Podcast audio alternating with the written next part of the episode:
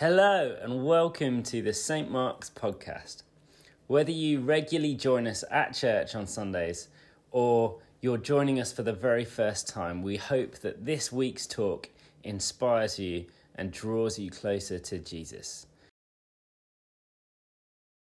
Part of a new series which I'm sure Matt will introduce really well. Matt's going to come up and I'm going to pray for him. Matt is part of the team here. He does a lot of stuff for youth and children and families and all of those things. He's married to Grace and they have Noah and Hannah and Matt is actually allergic to saying no to cake. I don't know if it's a really great condition, but he just sees cake and I say no. Yeah, we'll wait for Matt as he comes and speaks with us. Lord, thank you for Matt and for what you put on his heart to share with us today. I pray that as he kicks off this sermon series, your spirit would be in him and speaking to us through him. Amen.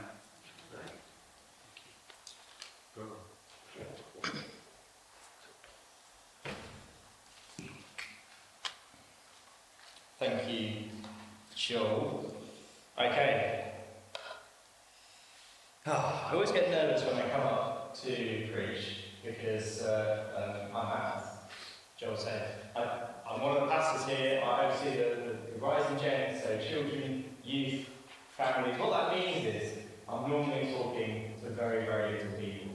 And not very big people. Not very big, but you're a little bit older than what I'm used to, so I always get a little bit nervous, but that's okay. I thought I'd start off by talking about Grace, alright, because I thought you'd like to know. She's not here, so it's alright. I met Grace when she visited my church in Leicester when we were both 16. She was visiting her sister who was at uni there, and she came to an evening service with her sister to my church. And I met her there. I remember meeting her in the foyer. We'd been asked. It was one of those moments where someone had come up to the young people of the church and said, go and make friends with this girl, she's on her own. And I was like, yes, absolutely. She looks lovely. And she did. She looked really, really beautiful. I remember thinking that moment, gosh, wow, she is just so beautiful. I made sure I sat next to her in church and tried to make jokes all the way through the worship, which she didn't find funny at all. She kept giving this look like, why are you talking to me when I'm trying to worship Jesus? And anyway, long story short, we ended up talking all the time. I couldn't stop thinking about her all the time, 24/7. We would message 24/7. We would talk on the phone, on FaceTime all the time. We used to Facebook message each other like until 3 or 4 a.m. at night, just because we couldn't stop talking. I just always wanted to be talking to her. I always wanted to be getting closer to her. I always was yearning for that relationship with her, which I eventually got after asking her out 3 times. It took a little while. And in fact, there was one time I was going to ask her out and I was travelling up, because she didn't live in Leicester, she lived in Norfolk. That's why we were sort of long distance relationship, and I was travelling to Norfolk. I won't tell you the story actually, I just let you on the cliffhanger. But it actually has nothing to do with my sermon. It's just a really funny story. So, and I've been contemplating whether to share it or not, but then actually, if I did, we'd be here all day and you know. So you can ask me afterwards about it. But anyway, it's a funny story about a train. But the fact is, when Grace and I were going, before we were going out, I just wanted to talk to her all the time. I wanted to be with her all the time, I wanted to be near her all the time. I wanted to spend time with her all the time. What does that have to do with sermon? Don't know, we'll find out later. We're kicking off a new series called Purpose. Okay, and I wondered, do you ever wonder what your purpose is? What is your purpose? What is your purpose in life? What is the purpose of life? Is it 42? Or is it something maybe a little bit more exciting than that? Where do we find our purpose? I did a little Google search. Where do I find my purpose? Came up with some interesting results, actually. Some said, find your purpose in your job. Find your purpose in your passions, in the community that's around you. Others said, quite a lot of them said, to look within. Look within to find your purpose. But you can't look within to find your purpose. I'm going to tell you that now. I just really don't think you can. You can't tell you what your purpose is, because you didn't create you. If you had a new invention, you didn't know what it was for, you didn't know how to use it, how would you find out its purpose? Well, you'd either ask its creator, or you look it up in the manual. You read the instructions manual. And the same is true with our purpose. If we want to find out what our purpose is, then either we need to ask our creator, God, or we need to read the instructions. This Bible. When I was a kid, we used to say that the Bible stands for best instructions before leaving Earth. This is our instruction book where we can find our purpose. And so our new series is going to explore what our purpose is. And we're going to start out by thinking about being planned for God's pleasure. Planned for God's pleasure. So we're going to explore that a little bit. But there was one guy who was really, really, really good at giving God pleasure. In other words, we can say planned for God's pleasure is making God smile. How do we make God smile as our number one purpose, as our primary purpose? Well, there's a guy in the Bible called Noah. You might have heard of him. He built a really big boat. And he was really good at making God smile. So if you want to follow along, we're in Genesis chapter 6, and we are going from verse 8. But Noah found favour in the eyes of the Lord. This is the account of Noah and his family. Noah was a righteous man, blameless among the people of his time, and he walked faithfully with God. Noah had 3 sons, Shem, Ham, Japheth, and now the earth was corrupt in God's sight and was full of violence. God saw how corrupt the earth had become, but all the people on earth had corrupted their ways. So God said to Noah, I'm going to put an end to all people, for the earth is filled with violence because of them. I'm surely going to destroy both them and the earth, so make yourself an ark of cypress wood, make rooms in it, and coat it with pitch inside and out. This is how you are to do it. And then he goes into all the details about how to do it. I'm not going to read all of those. But we'll start there.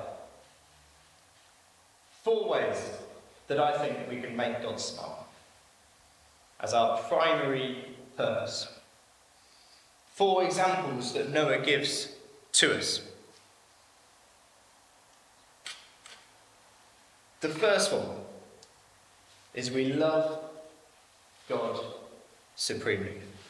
God smiles when we love him supremely. Noah loved God. In fact, he had a really close relationship with God. It says that in verse 9. It says that Noah was a righteous man. He was blameless among the people of his time. And he walked faithfully with God. What God wants most out of us, more than anything, is a relationship with him. How amazing that God, God of gods, Lord of lords, King of kings, omnipresent, omnipotent,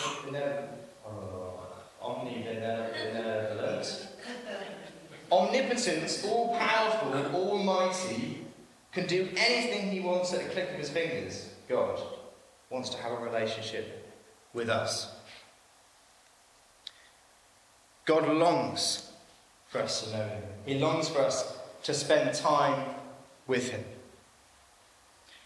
In fact, it should be our primary, number one objective, to love God. Jesus said that it is the greatest commandment, is to love God. The first thing you should do before anything else is love God. The second way Noah made God smile. He trusted him completely. Noah had to have complete faith in God when he built the ark. He had to trust God that the rain would come. He had to trust God that he had everything he needed to build it. He had to trust God that the animals would come. Trusting God means having complete faith in him. Trusting in God and not money or worldly things. One thing that Matt talked about last week during his giving sermon was, where are we putting our trust? Are we putting our trust in money? Are we finding our security and our comfort and our provision, protection in money? That was something that really spoke to me. It reminded us to put our trust back in God. Fully and completely have faith in him. But trusting isn't easy. Noah was 107 when he started building the ark. A young lad, I know. 107. By the time the rain actually came, he was 600 years old, according to the Bible. So, 493 years, he was building the ark and waiting for the rain to come. I don't think that every single one of those 493 years, every single one of those days, was a good day, an easy day. I think he had to put a lot of trust in God. No doubt there would have been discouraging days. I know when I do DIY, things don't always go to plan. Grace always tells me that whenever I do DIY, there's always something that goes wrong. I always end up getting annoyed, frustrated, and then about an hour later, managing to sort it out. And every job seems to take twice as long because I'm constantly learning from my mistakes. If you ask how I do DIY, because I make a mistake first. I know I'm going to get it wrong before I start the job. I know it's all going to go to pot. Noah must have had those days where he was building the ark and I just think, supposed to build that bit on first before I put that bit on. Got to take it all apart now, and then put it all back together. And hang on a second, and we'll just put that bit on the wrong way around. And he's doing it all on his own. He must have had some of those days.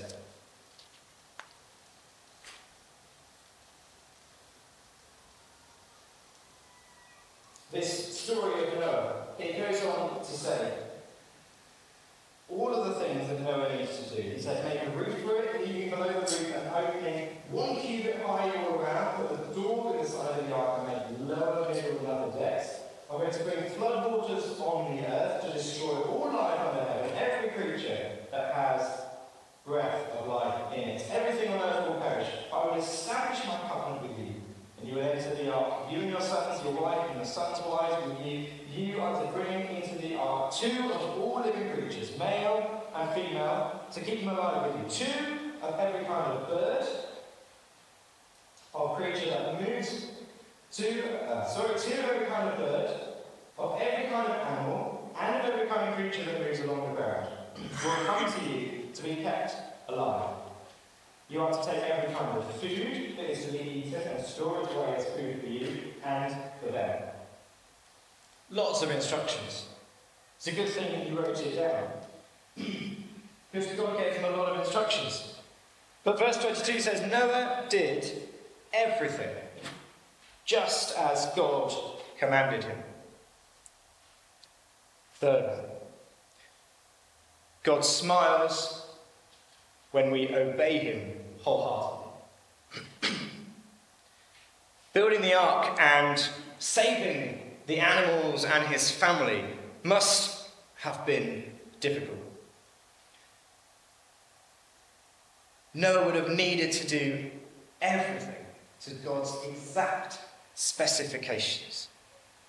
God didn't just say, build any old boat. He didn't say, build whatever boat you like. I mean, it needs to fit all these animals in, and it needs to fit all this food in, and your family. But build it how you like. If that was me, great, let's build a cruise ship. Let's give us some things to do when we're there. Yeah?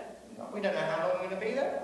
That might be nice, we might be fun. We could have a big slide on the top and a swimming pool on top as well. And then all the animals would be underneath. It would be really exciting. But God gave him exact instructions. Now, what would you say? What would you say if God came to you and said, look, John, I want you to build a boat exactly like this. It's going to be big, it needs to do all of these things. You need 3 different decks, you need this exact size and this exact piece of wood that you need. We gave all the instructions. What would you say if God suddenly came to you and said, I need you to build a boat? Would you just straight away go, well, yeah, of course, no problem.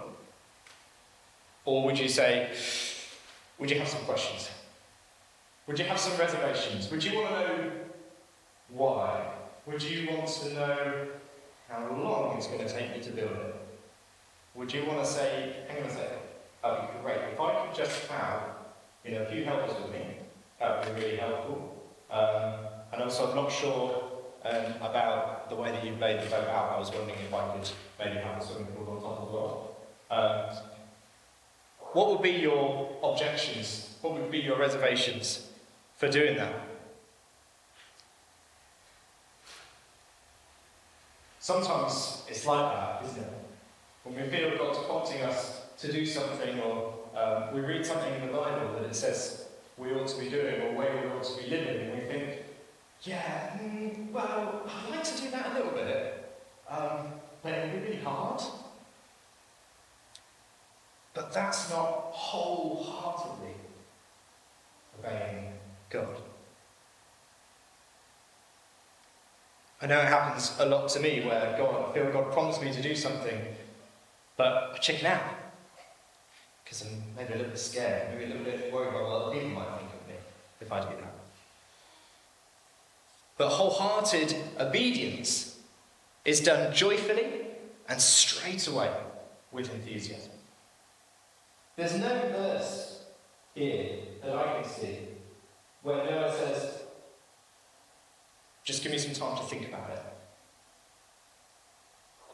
it. It goes straight into Noah talking about, to God, talking about the world and what he's going to do.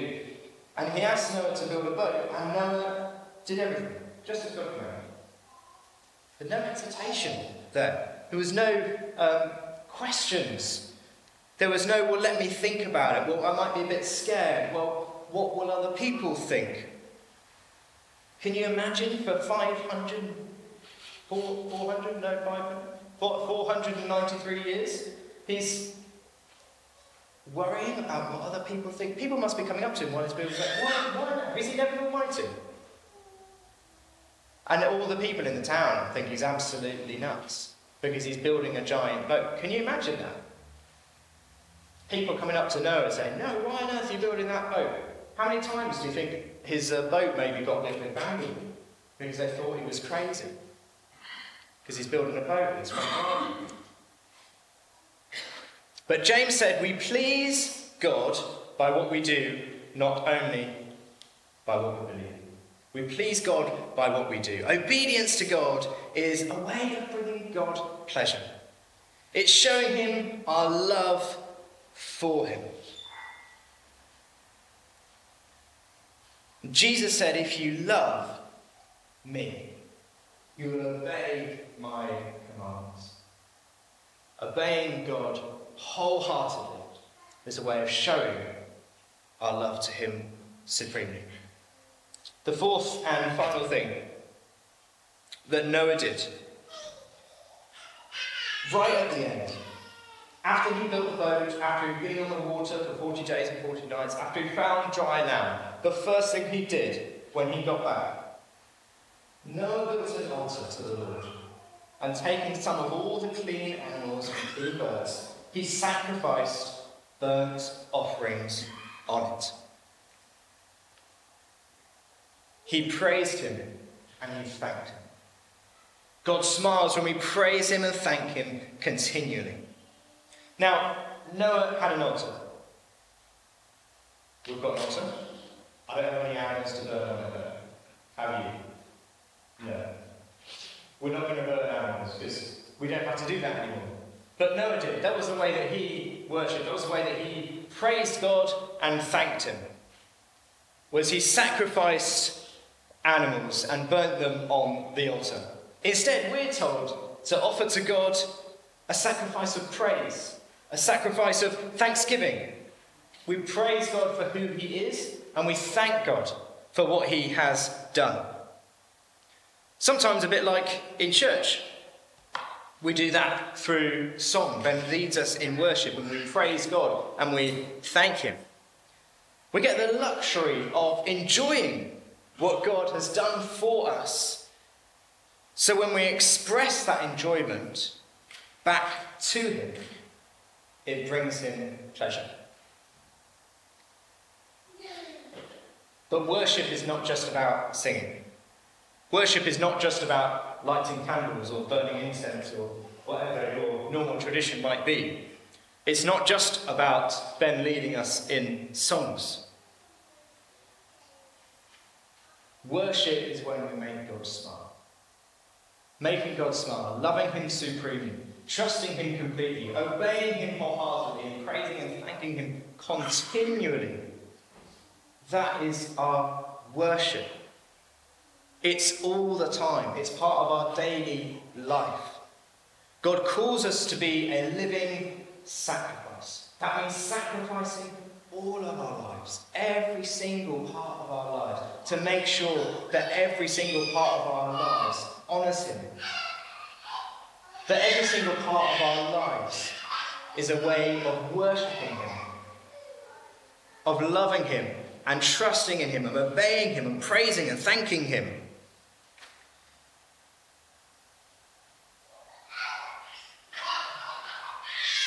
What impact would that have? If we today sat here and thought, you know what? Okay. Maybe I'll try loving him in every single little thing that I do. God's going to be my number one.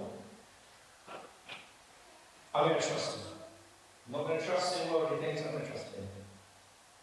I know he's got good things for me. I know he loves me. I know he provides and protects me. I'm going to trust him completely. I'm going to obey him. When he asks me to do something, I'm going to do it straight away. Enthusiastically as well, wholeheartedly. And I'm going to praise him and thank him continually in every single thing that I do. Imagine what that would look like if we went out from here as individuals. What would our lives look like? What change in our lives would that make? What change would that make for the people around us? But we're not just individuals, we're a church.